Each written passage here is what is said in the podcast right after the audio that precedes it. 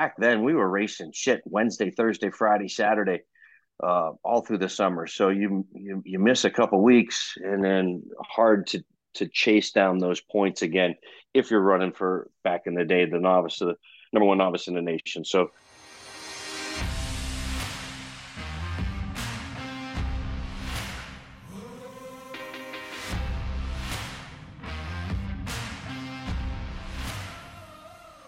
Episode 128, Tank Slapping Podcast.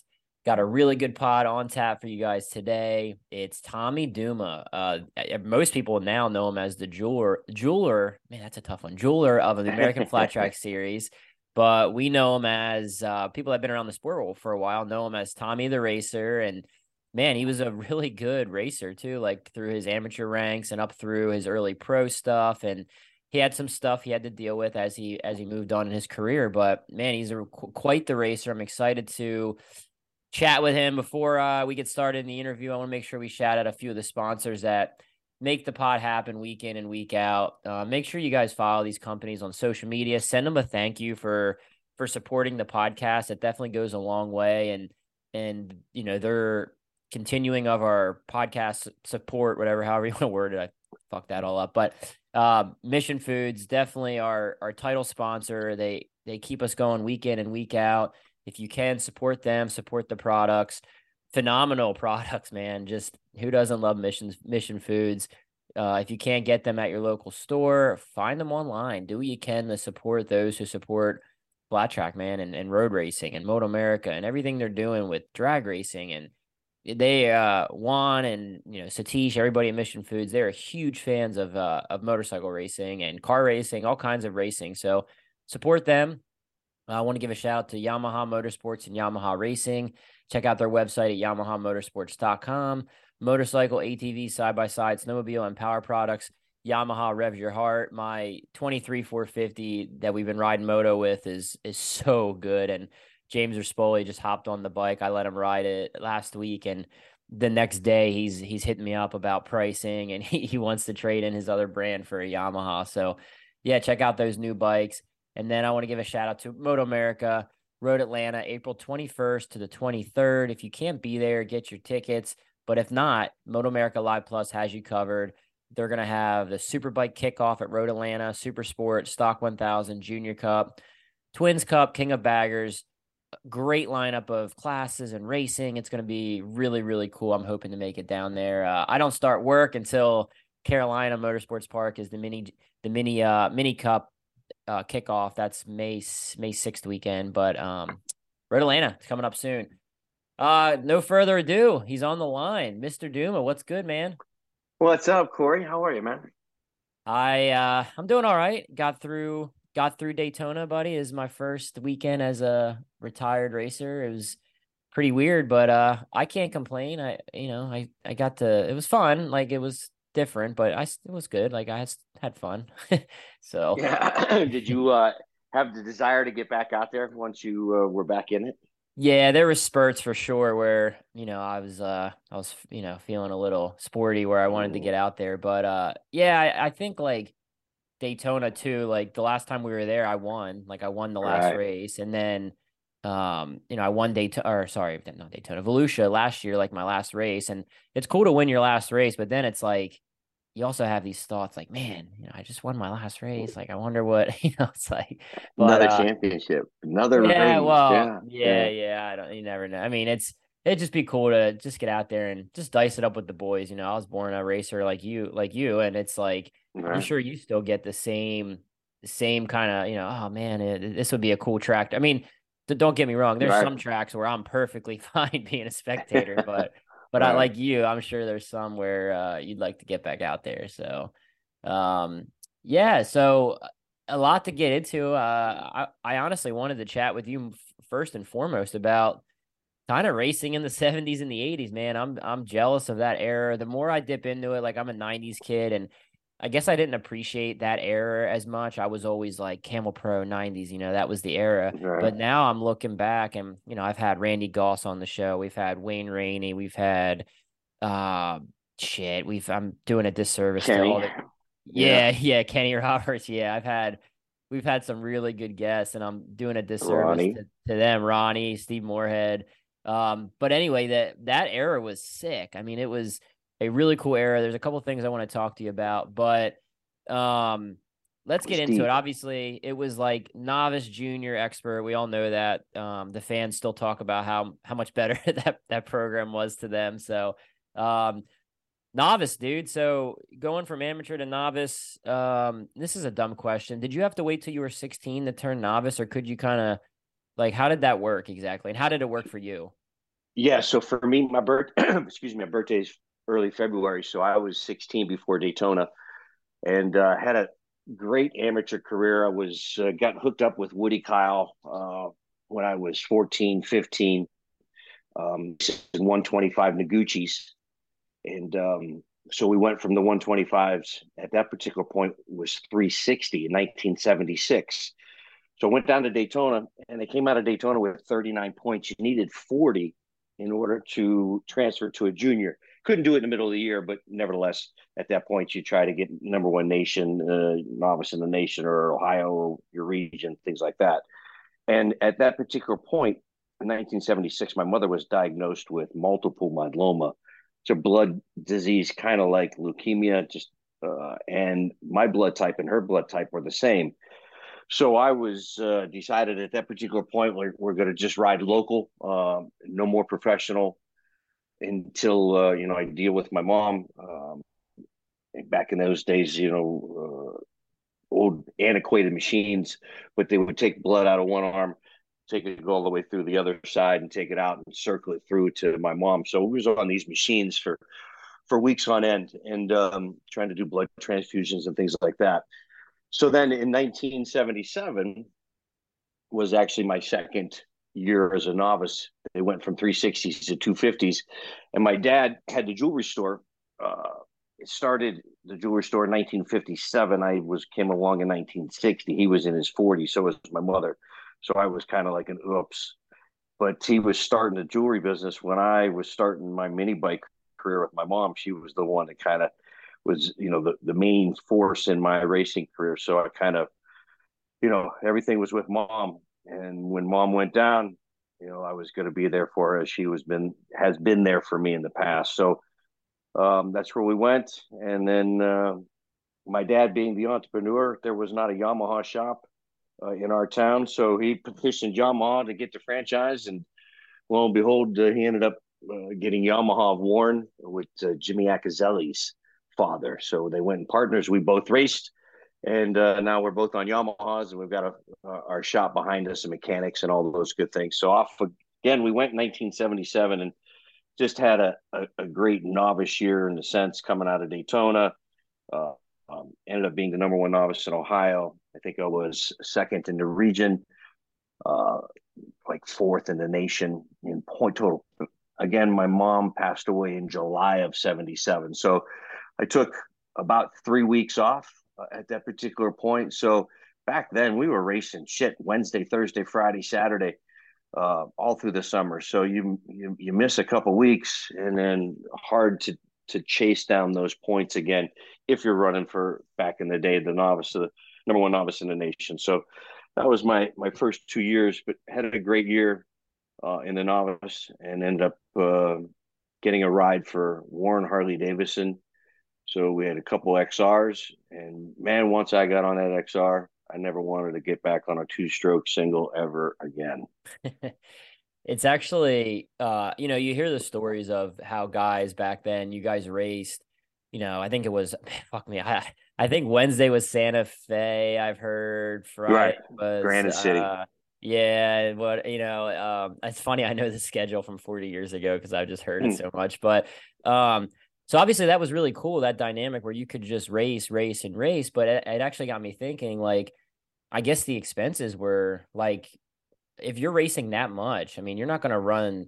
You're not going to run. Did you run a Harley every race? Like the tire bill. Um, I'm just thinking of like expenses with that many races that- consistently. Like that's something like because now guys don't even, you know, it's gotten to the point where obviously we don't have very too many Wednesday night races. We have some Fridays, which are cool, but guys aren't even racing any local races like the top guys. I mean, it's very rare you'll see um, Jared Mees or these guys at you know Briar or any of them at a local race, I, and that, there's right. a few reasons for that. But um, but yeah, I mean, what was that like? what was that like with the expenses? That, and...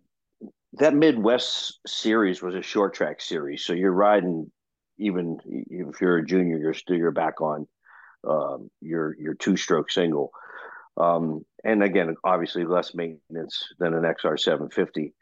Um, but when we got to be juniors, that was the year that they did junior, junior invitationals. And so there was probably six or seven rounds of the 18, 20 rounds that they had back in the day that we were chasing uh, the Grand National racetracks as a junior. So even though we were still probably racing Friday, Saturday, Sunday in Ohio or somewhere, um, they just definitely had a lot of races. It kept my mechanic busy, and yeah, we just that's how we honed our racecraft back in the day is just by riding. Yeah, and you don't hear like obviously the guys now, um, the top riders, like we're training. It's it's crazy how how much uh in depth the training has gotten. I mean, you look at some of these top riders and and I train with them and and man, it's the level of fitness that these guys are at. It's absolutely crazy. But but with that being said, back then, you, I mean, if I was racing Wednesday, Thursday, Friday, Saturday, Sunday, um, you know, obviously I I would take Monday off. So the the way it kind of goes now, if you're racing Saturday, you uh you try to ride two days leading up. So you'll ride a Tuesday and a Thursday. Um, but it's actually like I think it's bad for guys to like train on the bike too much. Um, I think it kind of burns them out. But um, back then, man, the training obviously it was it was hard because you're racing and traveling every. You know, that's right. a lot. That's a lot of racing. Um, the science is is definitely more advanced and progressed than when it was in the 70s and 80s when we're talking you know being physical and, and whatnot my goodness have the half the people were smoking cigarettes before oh, wait, waiting different. in line.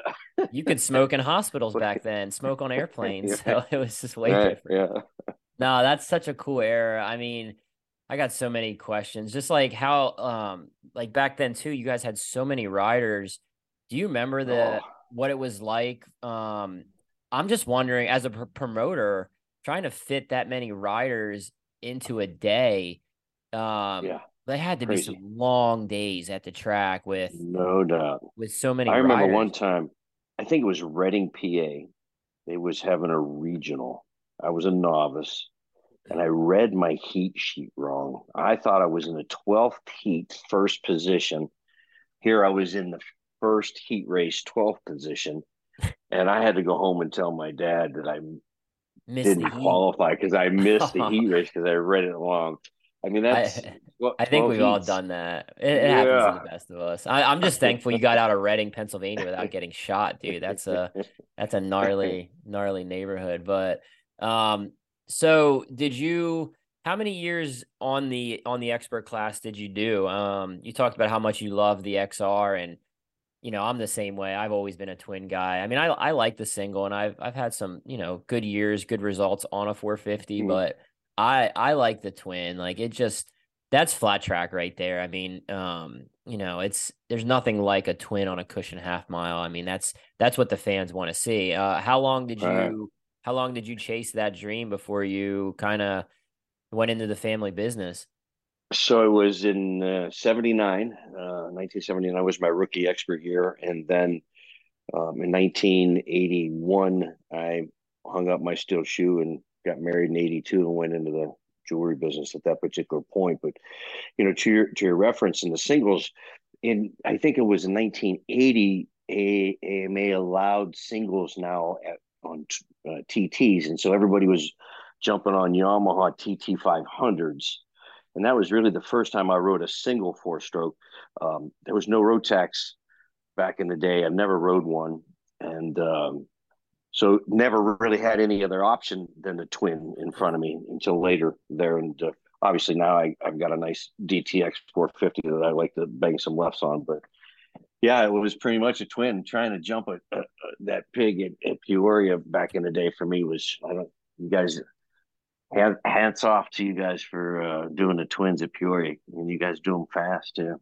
Yeah, yeah. I mean it's Yeah, like that that era of jumping the bikes and everything. That was something like when I turned pro, I never thought we'd see it again. Like I was like, oh, there's no way we'll ever run twins at Peoria or whatever. And and when they decided to kind of make that decision to run twins ev- everywhere, I was really skeptical. I'm like, man, this is gonna suck. And now I think it's like it's been a really yeah. good decision. Like I I think so too. I still get people of fans are like, yeah, they need to run singles. It's like, dude, no, like this is the twins on every racetrack is is awesome. Um, and can you imagine and suspension like, has come is, well, a long way it's too. Come, yeah, for sure. Yeah, tech and the tires and everything. So right. Um, but yeah, just like when I turned pro, I mean, you had to have oh, shit, man. To to be competitive, you had to have two half mile bikes. You had to have two mile bikes. You had to have two DTX bikes. You had to have two Framer 450s. Like yeah. uh, the amount of motorcycles you needed to have was insane. And now you can get around. I mean,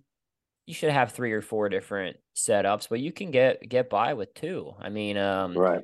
So it's actually it's been a really good decision. Um, what is your so the two years you got the race expert? Did you have any memorable races? Three. Did you three years? Did you have any yeah. like um like what was your best finish? Like favorite racetrack? Like what what was that like? Probably Quoin. Um, we had great qualifying. Um, ended up lead my heat uh, race for nine and three quarter laps, and Randy Goss drafted me at the end, uh, at the, just at the start finish line. So we had fast heat, and I ended up getting a front row. Uh, I was on the bottom of the pole for the main event. And that was the uh, race in '79 that Parker won. So he won the his first GNC race at Du Quoin, and I think logged the youngest racer to to do so, win a national.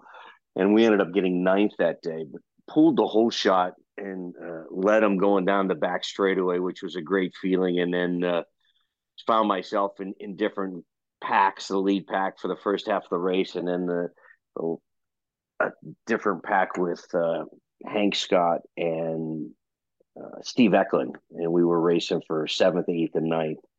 I ended up getting ninth that day, but uh, so that was that was my first national, and obviously at that particular point, we you get uh, your national number.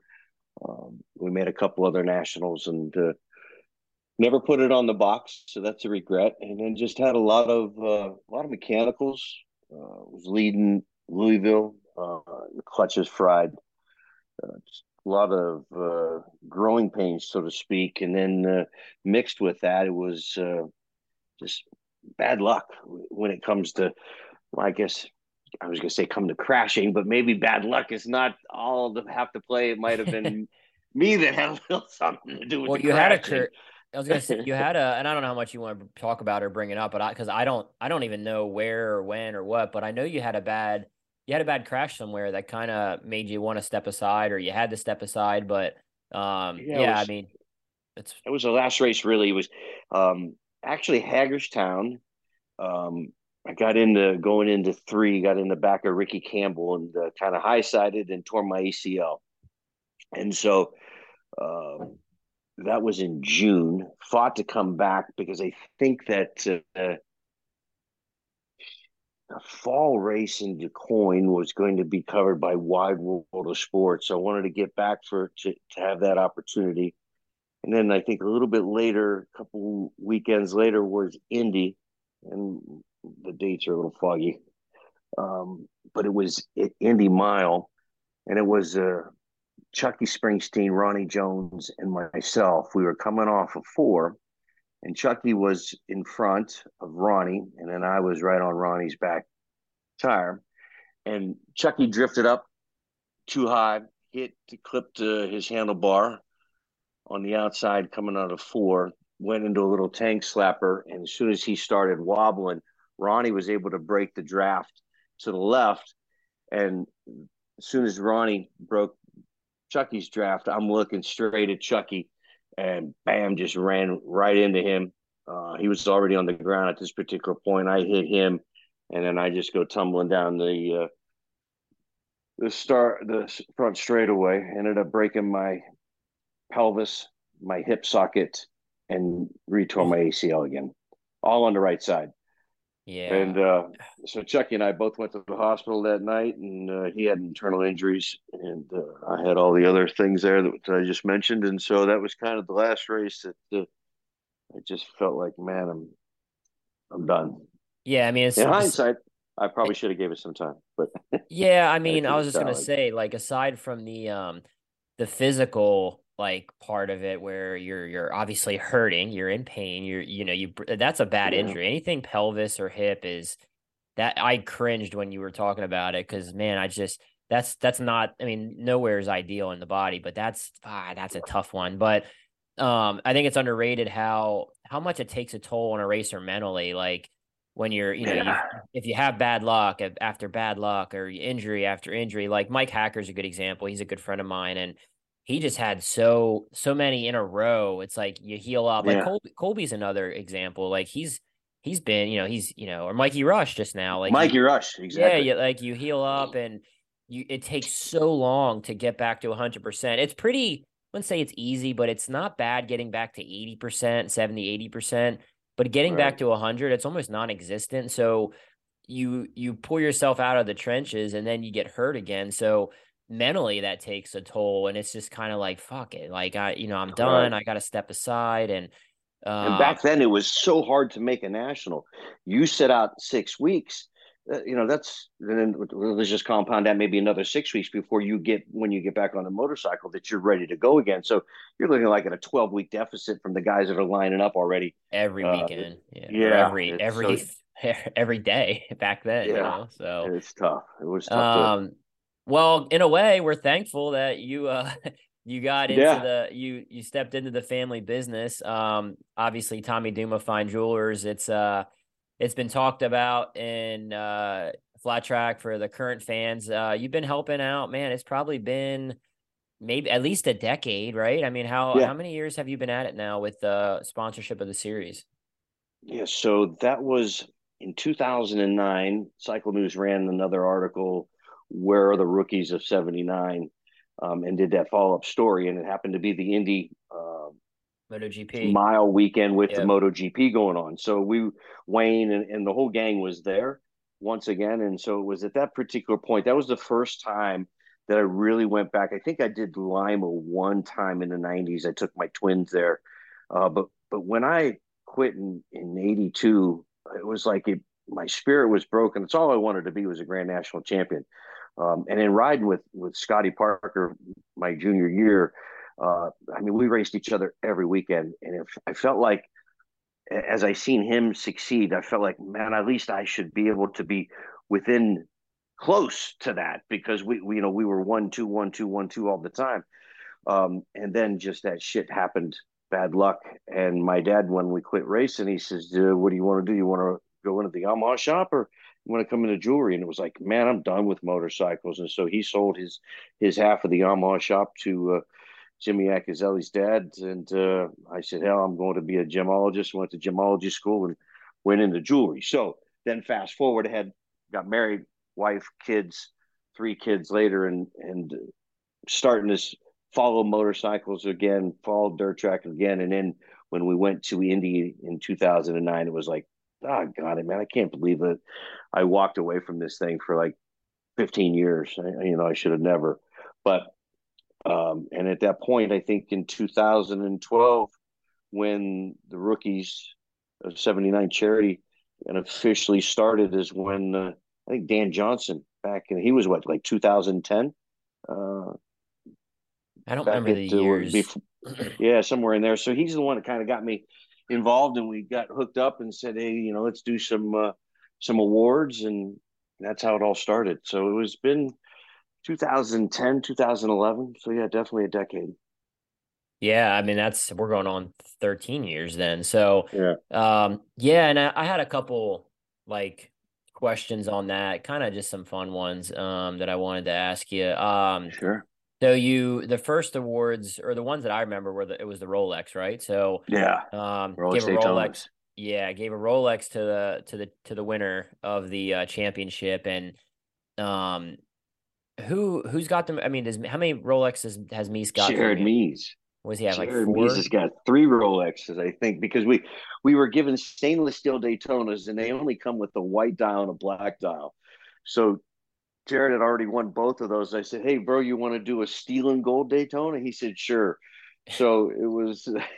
so he's got three three Daytonas. Yeah, that's so sick. And then I don't know what Smith, I believe, has one. Smith, and then uh does Baker did you did Baker get a Rolex when he won? No, that Baker, I think, was what 2009 or 10. So that was right before Right before you started. Yeah, right before we Yeah. started that. Oh, yeah. Yeah, well, I mean, the Rolex thing was awesome. Um, and then you switch to the rings, and it's like, I mean, eh, you would think like anything after Rolex wouldn't be cooler, but the rings are like, um, the rings are insane. Uh, and then, and then you went, and now you can customize them. So it's even the award side of it. It's come a long way. And, um, For sure. what do you? I mean, what do you prefer? Like, do you? I mean, I, I that's probably a stupid question, but uh, do you take more pride in giving the champion a Rolex, or do you take more pride in, in giving them a ring? I, I like the ring um, because it's it's unique to the racer, unique to the champion. Uh, they get to have their input, like we talked with, with you and I when we were building yours. You know, uh, this or that, this picture, that picture, uh, white diamonds, black diamonds, and kind of do that whole creative, uh, you know, building of the ring together. Um, the Rolex, you know, the Daytona 200 gives a Rolex every year, um, and so I felt like this was the only discipline. Supercross does some rings. I think our rings are blows the Supercross rings out of the water.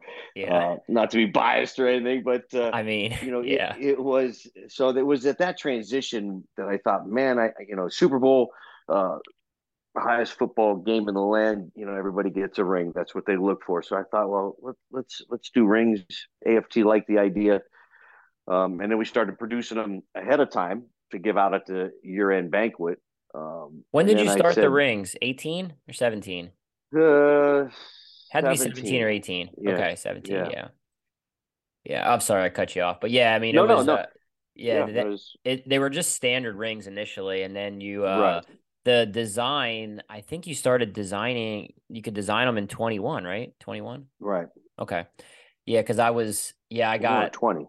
was it 20? I know my first Yeah. ring I got in 19. It was it was uh like a non-custom I got at the banquet and um it's a big ring. Like I can't wear it because it's it's just big. And I know I could resize it and wear it, but I honestly I don't I don't wear either one of my rings too much. I think I might have worn them once or twice and it's just like it's they're way too nice for me to wear them. I think I don't think the fans realize like these are these are like 15 They're Super Bowl size thousand dollar rings. You know, we want we, we want we want something that ex, expresses the you know how hard it is to become a champion, right? You're, you're racing the dirt and the competitors every weekend, uh, weekend, week out, and there's only one champion at the end of the season. So Yeah. we feel like we need to make a ring that's worthy to be called a championship ring.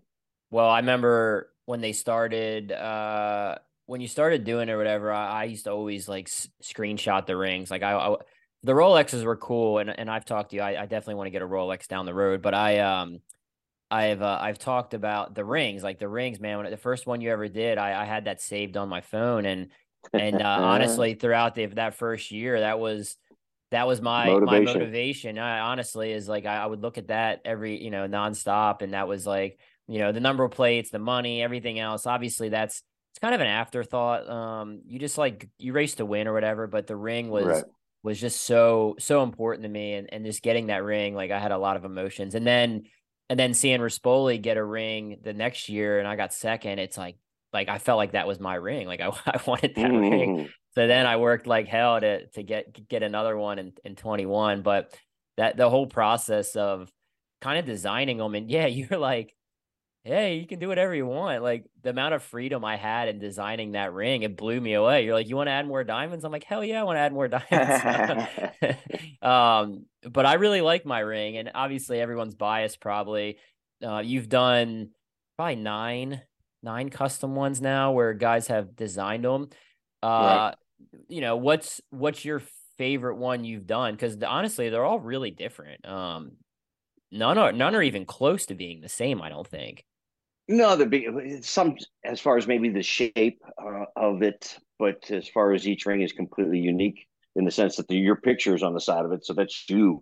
Uh, and then as far as your names and things like that, so uh, they're all they're all unique. Um, I, you know, I just enjoy doing the design and then having you participate. There, I, I like them all. It's hard to, you know, it's like your kid uh, you got a bunch of kids. You got to say which one's your favorite. I only have uh, one kid, but I've heard that people say, "Oh, all my kids are my favorites." You got to have a favorite. Like I have two. Yeah, dogs. every now and then. Well, it depends on the day too. What the what the hell they're getting into, right? You might like yeah. one better than another, but uh, um, they're all they're all great. Um, I, Jared Jared's uh, his last couple took on a, a different form um, with the number one being this focus of the entire ring. I would have to say probably the most creative one is the one that Briar has, where it's two sets of pipes coming out. Do you remember that one?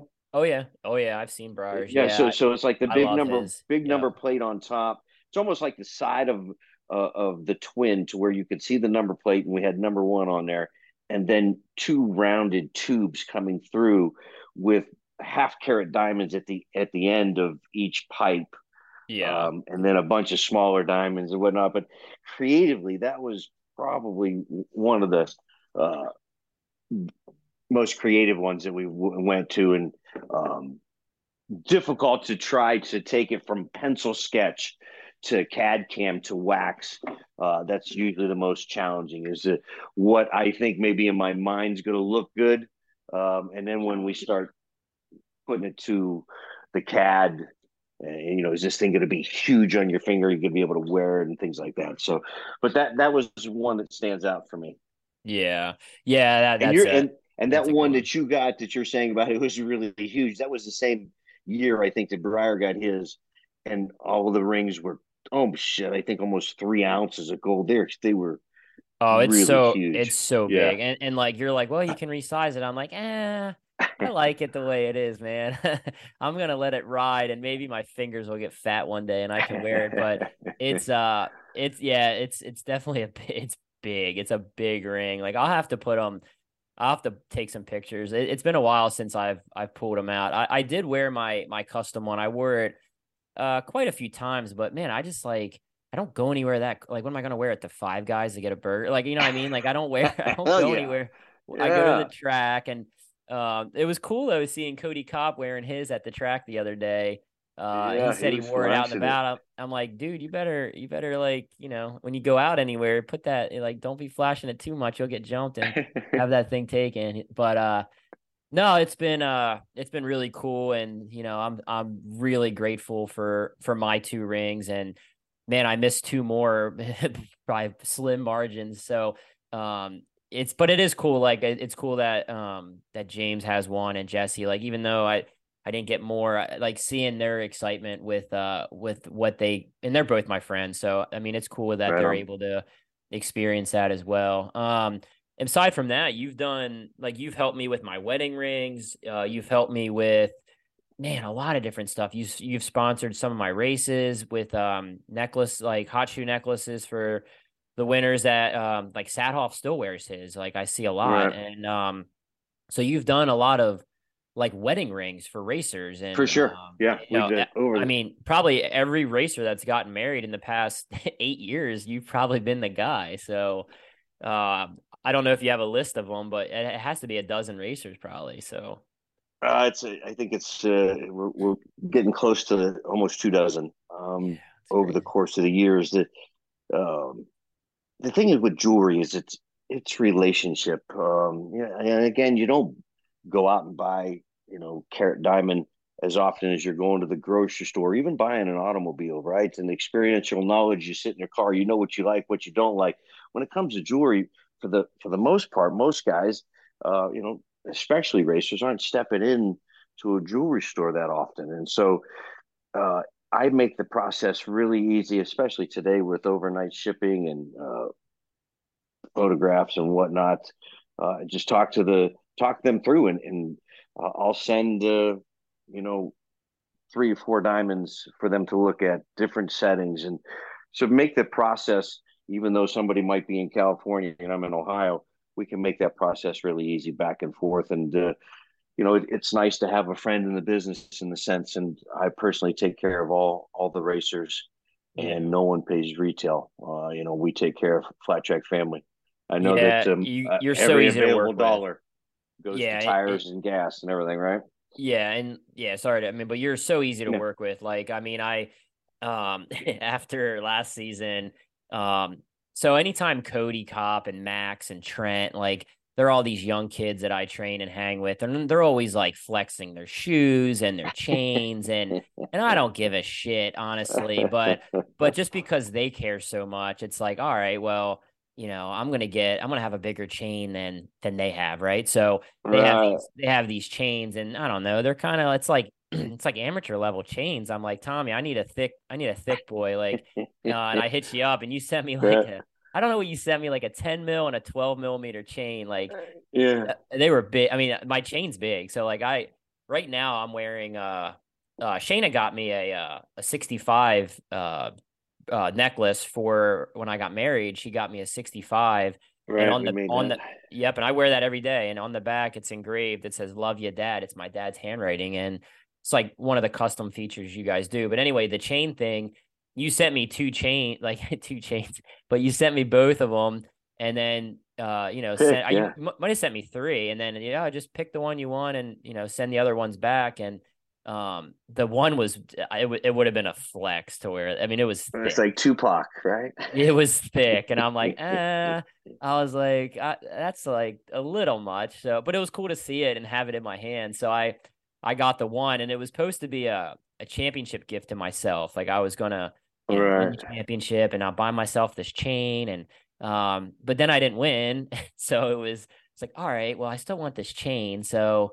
Uh, it's a it's my retirement gift to myself. So there you go uh, so yeah, but I got the I got the chain and I just like to flex on Cody and Max and uh you know and I just I'll get like a new pair of Jordans that are cooler cooler than their Jordans and I really don't even care. I just like to I want to keep up with the kids, you know. So um yeah, so that's that's been a big part of the series and it's been really cool having you involved and anybody out there like yeah, if you're if you want anything jewelry related, just hit up Tommy and his team. Like they're so easy to work with. It's uh it's cool to work with somebody that that's no bullshit. Like they're not just trying to sell you jewelry. He genuinely wants to exactly wants to help and uh and dial you in. But um aside from that, man, you're uh heavily involved in the in the charity. Uh and I don't know, like it's going through some changes right now. It was a class of 79 and um now it's it's back on track and Ronnie Jones is is pretty much the guy um well all you guys do it, but he's the new new guy kind of face right. spearheading it. Yeah, the face of it. And uh yeah, so how much how much do you are you involved with that, obviously, and and any like there's been a lot of changes and stuff and uh yeah, anything you want to kind of talk about with uh with yeah that? you know the the charity officially um, got 501c3 status in 2012 we loosely organized in 2009 when we all got together. Then fast forward another year or two we were playing uh, around the golf and we all at that particular point came in threw some money down on the table and we gave it to uh, air uh, eight injured racers injured riders one of those. Um, and uh, that's how basically we started working for a couple years with them. And then uh, we got our 501c3 in 2012 and charlie roberts um, was the man that uh, made it all happen. Uh, he was a one-man show and built what we seen or have today basically on his shoulders we're standing and now we decided that we needed to go to the next level. Uh, it's kind of like you go to high school right? You go to 12 years of, of education first to, to 12 and then you know your child goes off uh, leaves the home goes to college and it's completely different. And so that was kind of where we felt the charity needed to go. We, we went all the way through high school. Now it's time to go off to college and change the business model because one guy um, you know you just can't can't do it all um, and we wanted to get to the next level so we wanted to be able to build a a, a, business model that whether let's say Ronnie Jones next year is something happens and, and he's got to step away or I step out or any one of the board members that we developed all these policies and procedures to whereable someone can step in and the charity doesn't become endangered of not moving forward because it's relying on one person. Does that make sense? Yeah, 100%. you know. So we said, yep. yeah, let, let, let, let, let's let's build this in at that particular time. Um, Charlie felt like it was time for him to retire, and then the board members basically split up all the functions. Uh, Ronnie became executive director. Uh, I took over uh, the treasurer and secretary, so I pay all the bills. Uh, Tim Essenson took over development. Tom Seymour took over marketing. Brad Baker took over ra- racer relations. Um, and so then we we sat down, put an org chart together, put uh, job descriptions together, uh, best practices, and, and all these things. And uh, that's all been done within the, like the, not even 90 days at this particular point. We took over January 1st. And so all of those things are in place. Uh, you know, the story will always be told in the sense of the rookies of 79 that we all came together at Indy for a golf outing Scotty Parker, myself. I think everybody was there except Wayne and Johnny Winzowitz of the group. Um, and that story will, will always forever be told. But when we sat down and looked at the business model and what we wanted to do, we felt like, man, the, the, the rookies of 79 doesn't really say in what we do. Um, it's who we were. And we wanted the charity to be focused on going forward of what we do, the mission, the purpose, and the goal we have is focused on racers and getting them back on track, whether that's literally the racetrack or if they're forced to get on a new track of life because of a cast, catastrophic injury. Uh, they find themselves in a wheelchair now, they can't walk, or uh, people like Oliver who are still fighting to walk.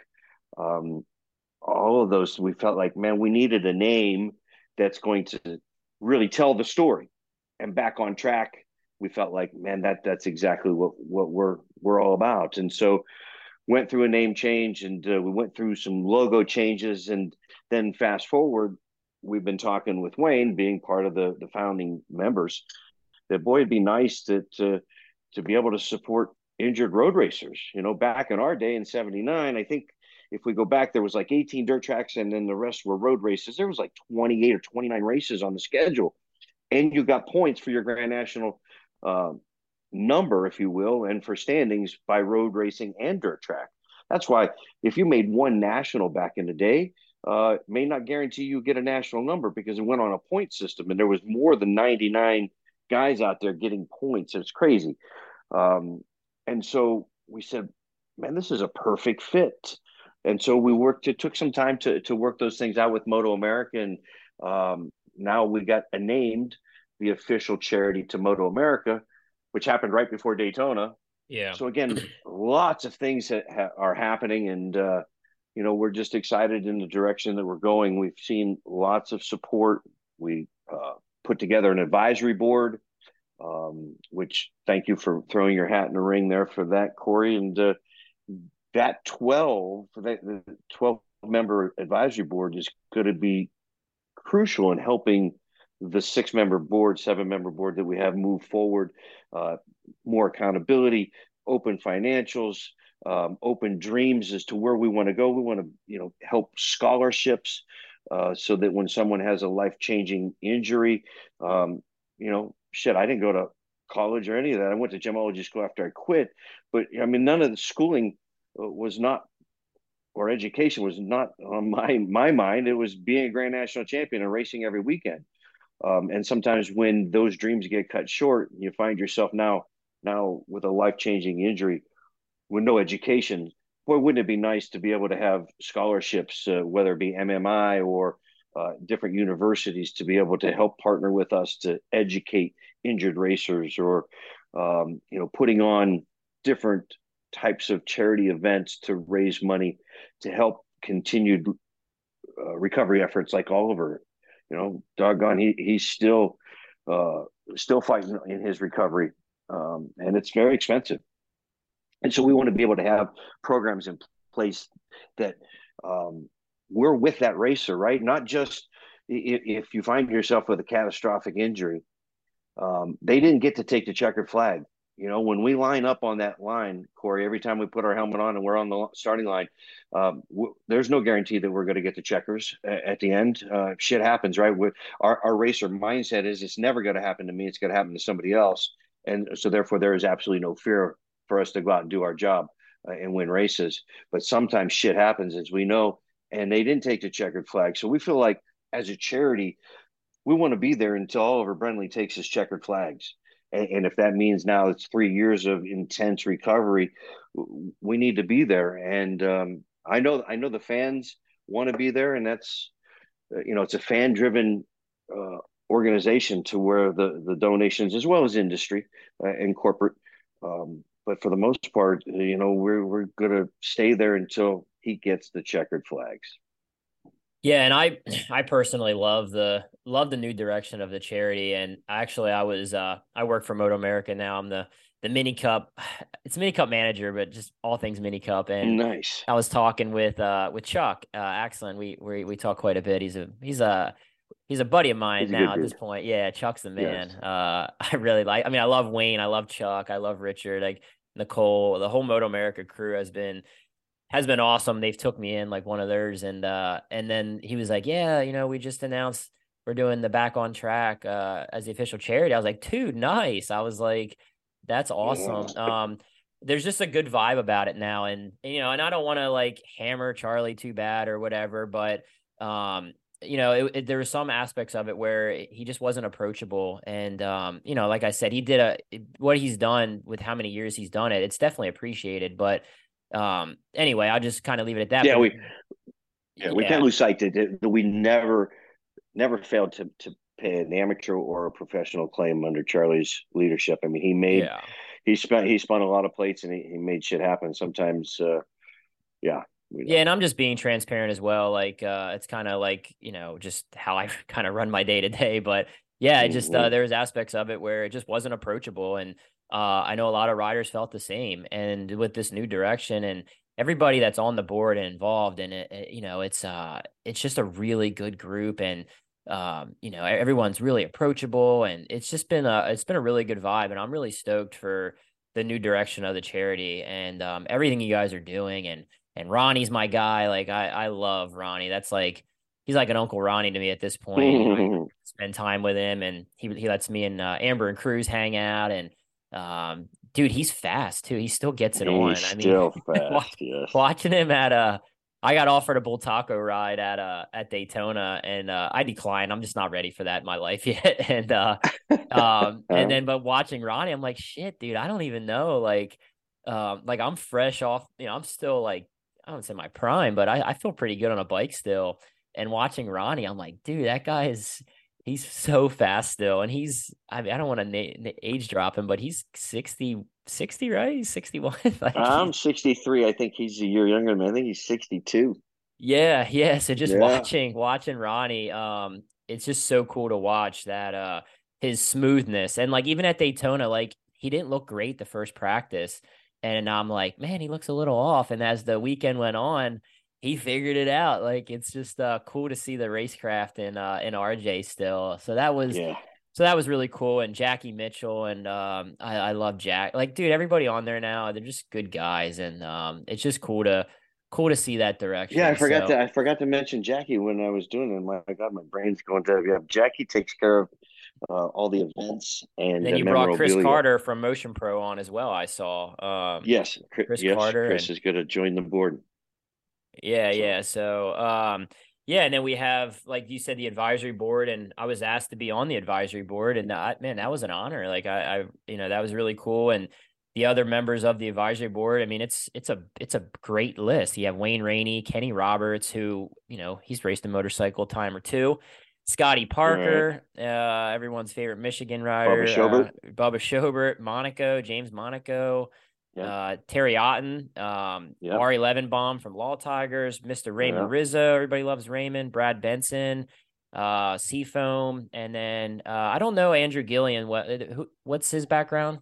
Andrew is um, head of Toyota Motorsports and oh, very wow. good friends with Jackie Mitchell. So he's going to bring a wealth of information from the corporate world um, on how to solicit larger corporations like Toyota Motor Company to to get endowments and things like that. So um, we we have plenty of goals and dreams. It's just a matter of getting the finances to support the scholarships and to long term recovery uh, care and things like that. So, are you still doing excited. auction items? Or I mean, I know you changed the kind of the yes. dynamic. So auction items and uh, and things like that. I mean, I I, I definitely want to gather up some stuff and, and send them your send them your way. Um, but yeah, racers, if they're willing, if they want to help out, they can still send in items, and we do silent sure. auctions. Okay, yeah. So yeah, Jack Jackie's in charge of all that, and we're just like I said, we just took over in January, so a lot of the things took pre- precedence and uh, priorities. But memorabilia uh, is all moved to Indiana, and we will begin to start taking those in pieces and auctioning them off. We're trying to find out what's the best platform for that. Uh, you know, we've got flat track fans all around the world. Um, so we want to be able to give everybody an opportunity to get the memorabilia, which will all happen this year.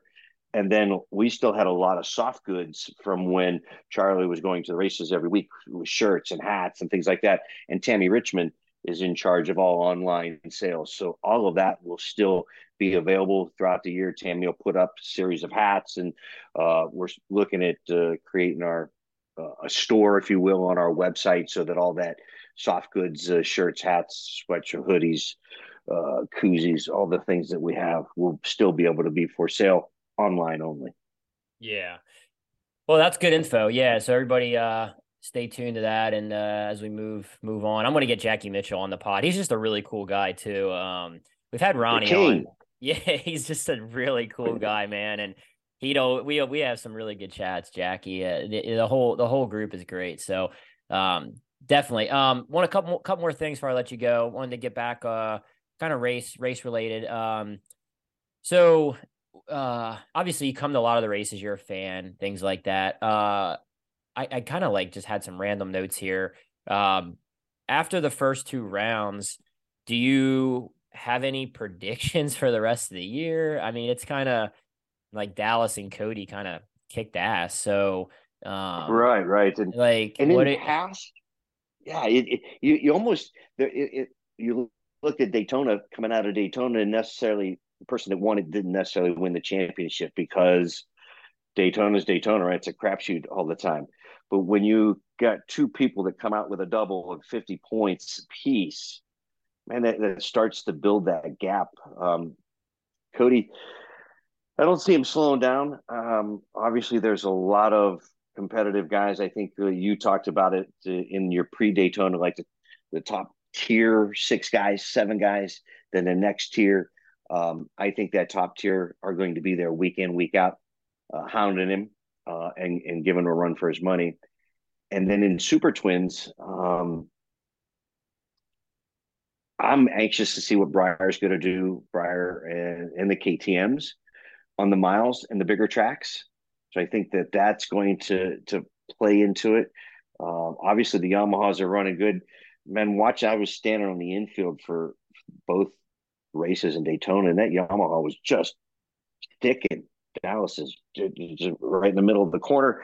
Wherever he he decided that he wanted to make the apex of the corner, he just turned that, and, and it seemed like the thing would just stay right in line, wouldn't step out, wouldn't break. So uh, the team at the Yamahas have got their shit dialed in. So that's going to be, you know, I think they're going to be there, JD and uh, and Dallas every week, and Briar and, and Jared. I mean, you can't count Jared out. He's uh, can't count out Jared, man. Is you know he's no, yeah, he's, he's always he's figuring shit out. But no, I mean, I think right. like I I did hear a lot, a couple things like, oh, Cody's bike looks so like people people are so soft minded. They want to go to oh, Cody's bike was so much better, or oh, Dallas's bike was so much better. But I mean, if you look at Max and JD, it's not like they got second. Um, so, and it's not, it's right. obviously Max and JD are two of the most talented guys we have, but, but they were, they were like kind of similar ish, like fourth, fifth, whatever, both, both days, like times or whatever. So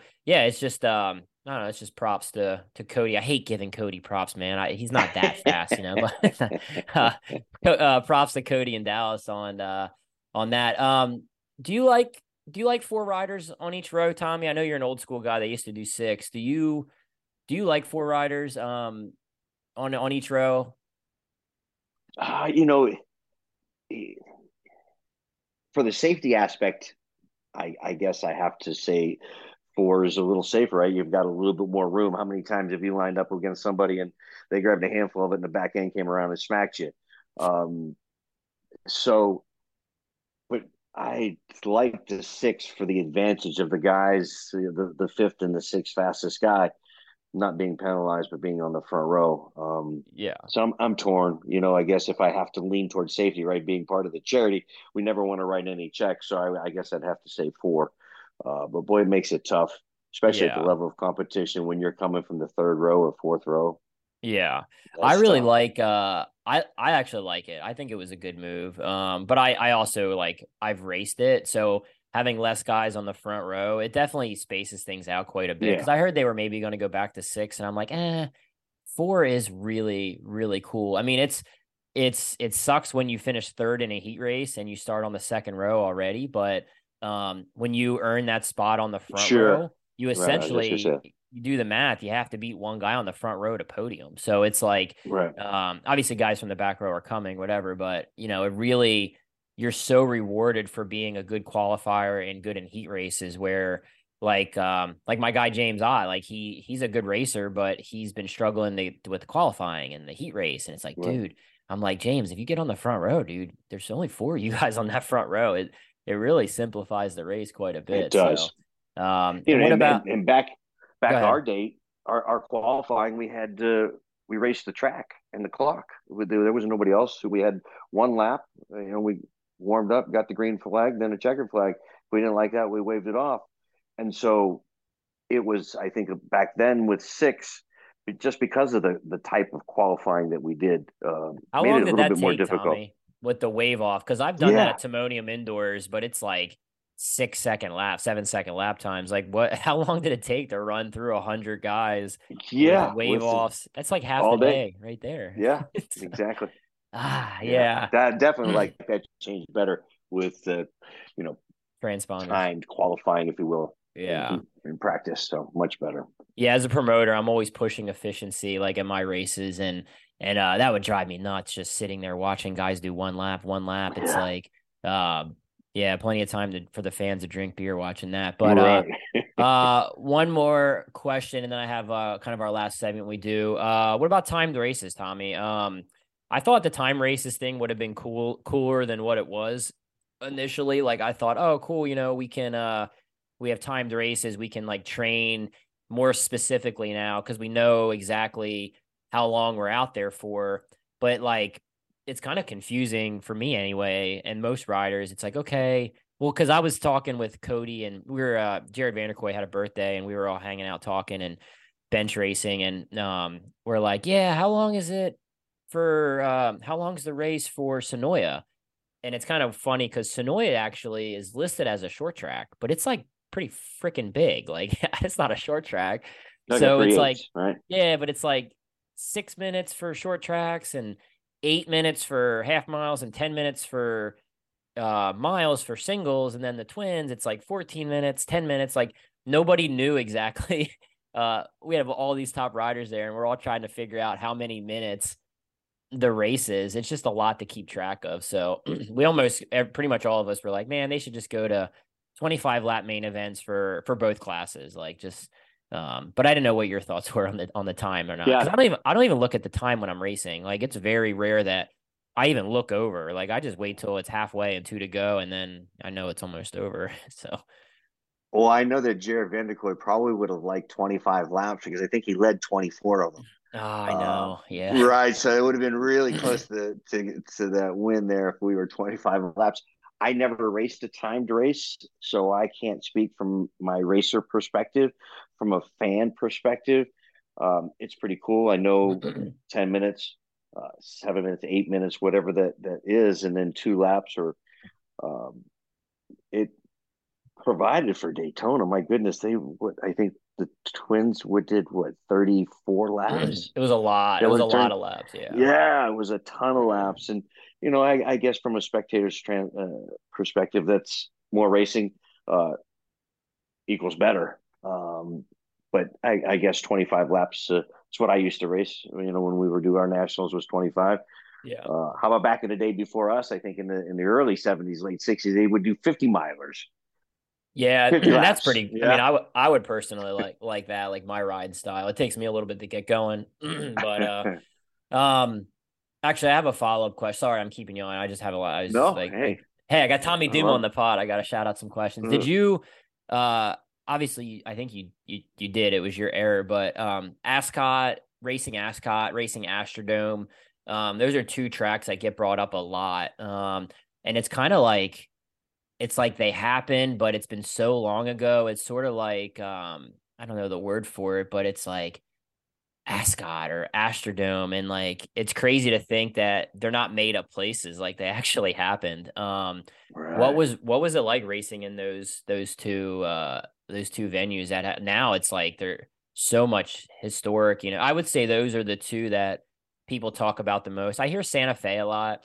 Um, but but those two and seeing the photos from those events, they were they were just insane venues. It was uh, especially the Astrodome being the first race of the year and going there to see this. You know, I mean, it was one of the seven, I think, what seventh wonder of the world back in the day when they built the dome. Uh, so it was just really cool to be able to uh, display our craft in, in, such an awesome venue. Uh, personally, I never made the night program. I would always hear the guys up there in the stands, uh, cold as foam in the dome. Why stand in line? Buy mine. As he walked around with his beer around his neck. So that that's my vivid memories of the Astrodome. Uh, but it was a very cool place to race. And then Ascot as well. Um, I enjoyed and had better success, made programs at Ascot like the dirt. Um, never know what the hell you'd find in that dirt. You'd get a bolt or a nut flying back at you. Or, you know, I just, heard it was brutal, brutal. It was. My goodness, you just you'd come out of there with uh, your chest and your arms, your forearms, your knuckles. You didn't have uh, cardboard and all kind of padding in there, but uh, that was motivation to get get a hole shot and get the hell out front, so you didn't uh, could use that shit as defense. Uh, your roost and uh, keep the guys behind you. So, yeah, I enjoyed Ascot as well for sure. Was it cool racing with Joe Leonard, or like how was he? God, no, that's uh, I'm just messing with you. For my time. I'm just messing with you. I I I, I think I said it to Ronnie. I was like, "Hey, Ronnie, it was probably sick racing with like uh, Joe Leonard," and he was like, "You're you're a dick." so, um, Cal Rayborn, yeah, Cal Rayborn, yeah. I just saw a picture of him today actually online, but uh, all righty. So last segment, um, I changed it up. We usually do a high low line. It's like a this or that. You listen to pods, right? Like you're you're a frequent. Yeah, all the time. Oh, I love it. Cool. Yes. Um, this one I changed it up a little bit. Um, this is a who wins in their prime. I'm gonna put you on the spot. so I have okay. I have I have four here, and I'm gonna name uh a modernish racer and a racer from from back in the day. And So in their prime, um, on their best day, and, and yeah, I'll, I'll chime in too, like after you're done, but who wins in their right. prime? Okay. Springfield Mile, Jared Mees or Scott Parker? Wow. Wow, wow. That's a matchup I'd love to see. I think the fans would love to see that as well. I'd have to I have to go with my homeboy Parker. You know, I grew up with him racing and uh nine-time champion and 94 Grand National wins. It's hard to dispute that. So I just have to go with the records and uh, go with Parker. Yeah, Sorry, and I'm George. a I I me me and me obviously me and Mees have a weird relationship, but I have a lot of respect for Mees, and he's going to go down as one yes. of the top three greats, if not the greatest to ever do it. Um, regardless of what people think, but Springfield, I just think that's a Scotty track on their best days. I mean, um, I mean, if I threw Ricky into it, that would be I'd have uh, to go probably. Tougher. I'd have to go. Yeah, yeah I'd, I'd probably go Ricky then Parker, but um, yeah, yeah, that's I got to go Scotty on that on that track. There's a lot of tracks where Mees would I think would would beat Scotty in his in both their primes. At Springfield, I'm still going to give that to Scotty. Um, Peoria TT. You probably know which two I'm gonna I'm gonna ask, but uh, Carr or Wiles? Wow, that's tough too. Um, I mean, there was some time that Chris and Henry raced together? Is that right, or or they would never? Did they, they did. Never race together. They did, but I wouldn't say it was Chris's prime. Um, yeah. but yeah, I mean, it's they did, but it was uh it was a uh, not a fair. I mean, it wasn't wasn't the same Chris that we saw in the '90s, obviously in the mid 2000s. So and different again, you know, different bikes. different bikes, different suspension, and if we put them together, um, same equipment, um, I'm going to go with. I'm sticking old school. I'm going with Chris. Yeah, sorry, and obviously, I love you. Yeah, Chris is he's like my my mentor, my rider coach. I just talked to him this morning actually. Um I don't know, man. I I used to say Chris without a doubt all day long, but Wiles is he was a bad dude on the on that track and and someone posted a picture of him at Springfield. I think it was TT and it, I mean it was for him to win as many races as he did at those racetracks. It was it's actually really underrated. Uh, I don't know, man. I like I, I didn't see it's like when he showed up, who was getting second? Oh, I know. And there was yeah, yeah and, and those them, are yeah. tracks that are kind of crapshooty tracks that like you would think more guys would win, but Henry had it on lock. And I'm gonna go with Henry, um, just because I've seen him more at Peoria. Um, the, the, the days where he was dominant, I mean, he was half half tracking these guys, and I know Carr did the same, but I just didn't see it in person. Um, um, but well, Carr on a Rotax, I mean, I, yeah, it just depends on the equipment. but right.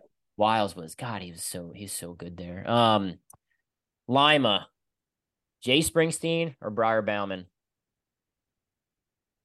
Wow, and this is these are good. I got one more after this.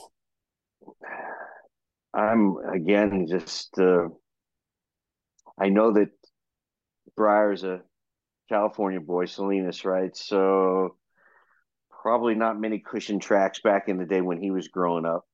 Jay grew up amateur and, and pro, just riding all the cushion tracks in Ohio and Michigan. Uh, we all had horse tracks at fairgrounds.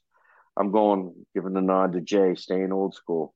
Staying old school. Has Jay won Lima? I don't even know if Jay I know he's a great cushion rider, but I don't know if he's ever won Lima. Actually, I'll have to.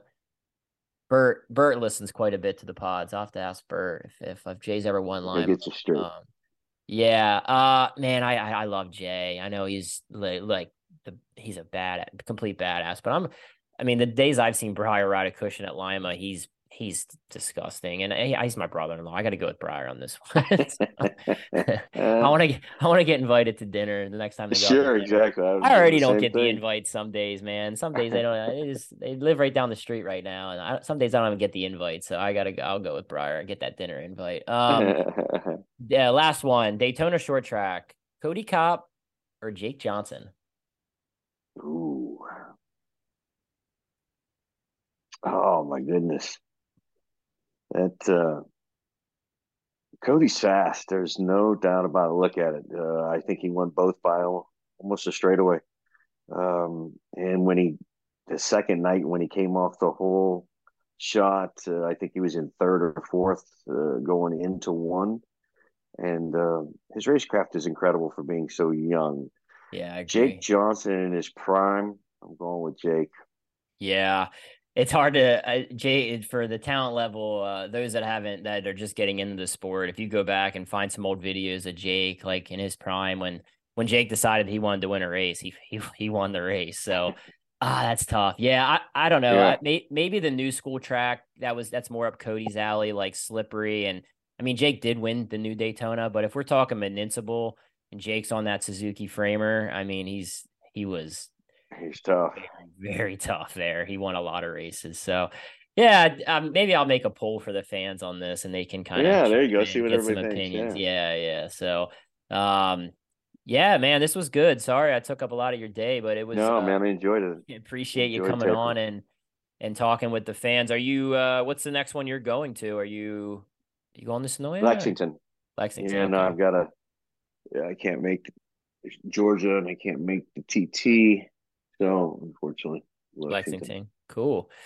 Well, for the fans that uh want to hit you up, they can uh, obviously social media. They can call the call the uh the the the jewelry store. Um, it's tdfj.com. That's the That's the website. Um, right. When you go, if you go to the website to and connect through their contact at tdfj.com, all of those external emails come directly into my inbox. So, oh, great. Okay. Yeah. So I take care of flood his flood his email, guys. Personally. Flood it. Just hit him up. No, uh, we we gave James Rispoli's phone number on here. Robbie Bobby did, and he had like a dozen people um, messaging him. So you might get you might get blown up. But nah, yeah, it's, That's uh, right. Yeah, we appreciate you, Tommy, for coming on. Everything you're doing, you definitely stay really busy, and uh, we all appreciate everything you do with uh, supporting the the sport, with the jewelry, uh, the charity work, and everything else. Man, we're we're happy you found your way back to the sport, and yeah, it's just uh, really cool what what you're doing, man. I appreciate it. So uh, thanks for coming on. Thank you for all you do and uh, for keeping us uh, informed uh, through the podcast. Love it, man. Cool. Well, I appreciate it, Tommy. I'll see you. I'll talk to All you soon, but I'll see you at Lexington. So you got it, guys. Take care. All right. See you, brother. Bye bye. Tommy Duma, yeah, that was an awesome interview. It's uh good to have him on. He's a good guy, man. I, I like Tommy. We have some good chats, and uh yeah, aside from the charity and everything he's doing with uh TDFJ.com, it's you know he's a he was a good racer. Like he's like he said, uh going one two back and forth with Scott Parker, you know, consistently throughout his career uh, I feel like there's a lot of those riders where, man, what if, like, what if he kept going, or what if he didn't get injured, or, um, you know, we just had another another interview with uh, Nikki Cummings, like, you know, what if he didn't get it? You know, it's it's one of those things that uh, racing is such a such a what if sport. It's hard to hard to kind of live off that, but man, Tommy was uh was a great racer, and uh, it's cool to have him on. I want to give a shout out to uh, the rest of the sponsors that keep this pod going. Bell Power Sports, check out their website, bellhelmets.com. Quality and safety of the helmets is unmatched. And like I say, like go online, do some Google, do some research on the safety reviews, and I think you'll be pleasantly surprised with with Bell helmets and uh, the the fit, the quality. They're so easy to change the shields. The um, everything about the helmets is top of the line look at what's winning across the board in every every single discipline. And uh, Bell, man, Bell's at the top. So if you start tank slapping, you want to be protected by Bell. Dunlop motorcycle tires, 19 inch, 17 inch flat track tires, off road, moto, street. Check out their website, dunlopmotorcycletires.com. Jerry Stinchfield, Roof Systems of Dallas, Texas, commercial industrial roofing company with nearly 40 years of experience. I know Jerry also supports the charity, the Back on Track charity, and along with everything else he supports, a guy is nonstop supporting the sport. Um, but if you need a commercial roof, Jerry's the guy. He's like the guy. So hit him up. And Manscaped, you want to drop three tenths of a second on your lap times all around the world. State of the art swimmers and cyclists are shaved down like a baby seal. It's time motorcycle racers do the same. To cut through the wind, you should be as smooth as a stick of butter. To do this, you need Manscaped in your life. Manscaped is both AMA and FIM approved. The Lawnmower 4.0 is waterproof, has a 7,000 RPM quiet stroke motor, and is designed to prevent nicks and tugs. 20% off and free shipping worldwide with the code TankSlap20. Again, code TankSlap20. Appreciate the fans. We're banging these pods out. We're getting these interview pods going. We got some more on tap. Make sure you guys subscribe to the podcast on SoundCloud, iTunes, Spotify. If you have an iPhone, eh, sorry, if you have an iPhone, find the podcast button. It's purple. Go on, subscribe on iTunes, subscribe on SoundCloud. Um, if you subscribe, you get early early releases of the podcast. Like sometimes we'll put out a pod and I don't like put out a post till a day or two later. The pod's already there. So as soon as it gets dropped, you get notified. Um, appreciate everybody that kind of reaches out and keeps the pod the podcast going. And yeah, with that being said, that's it. We out.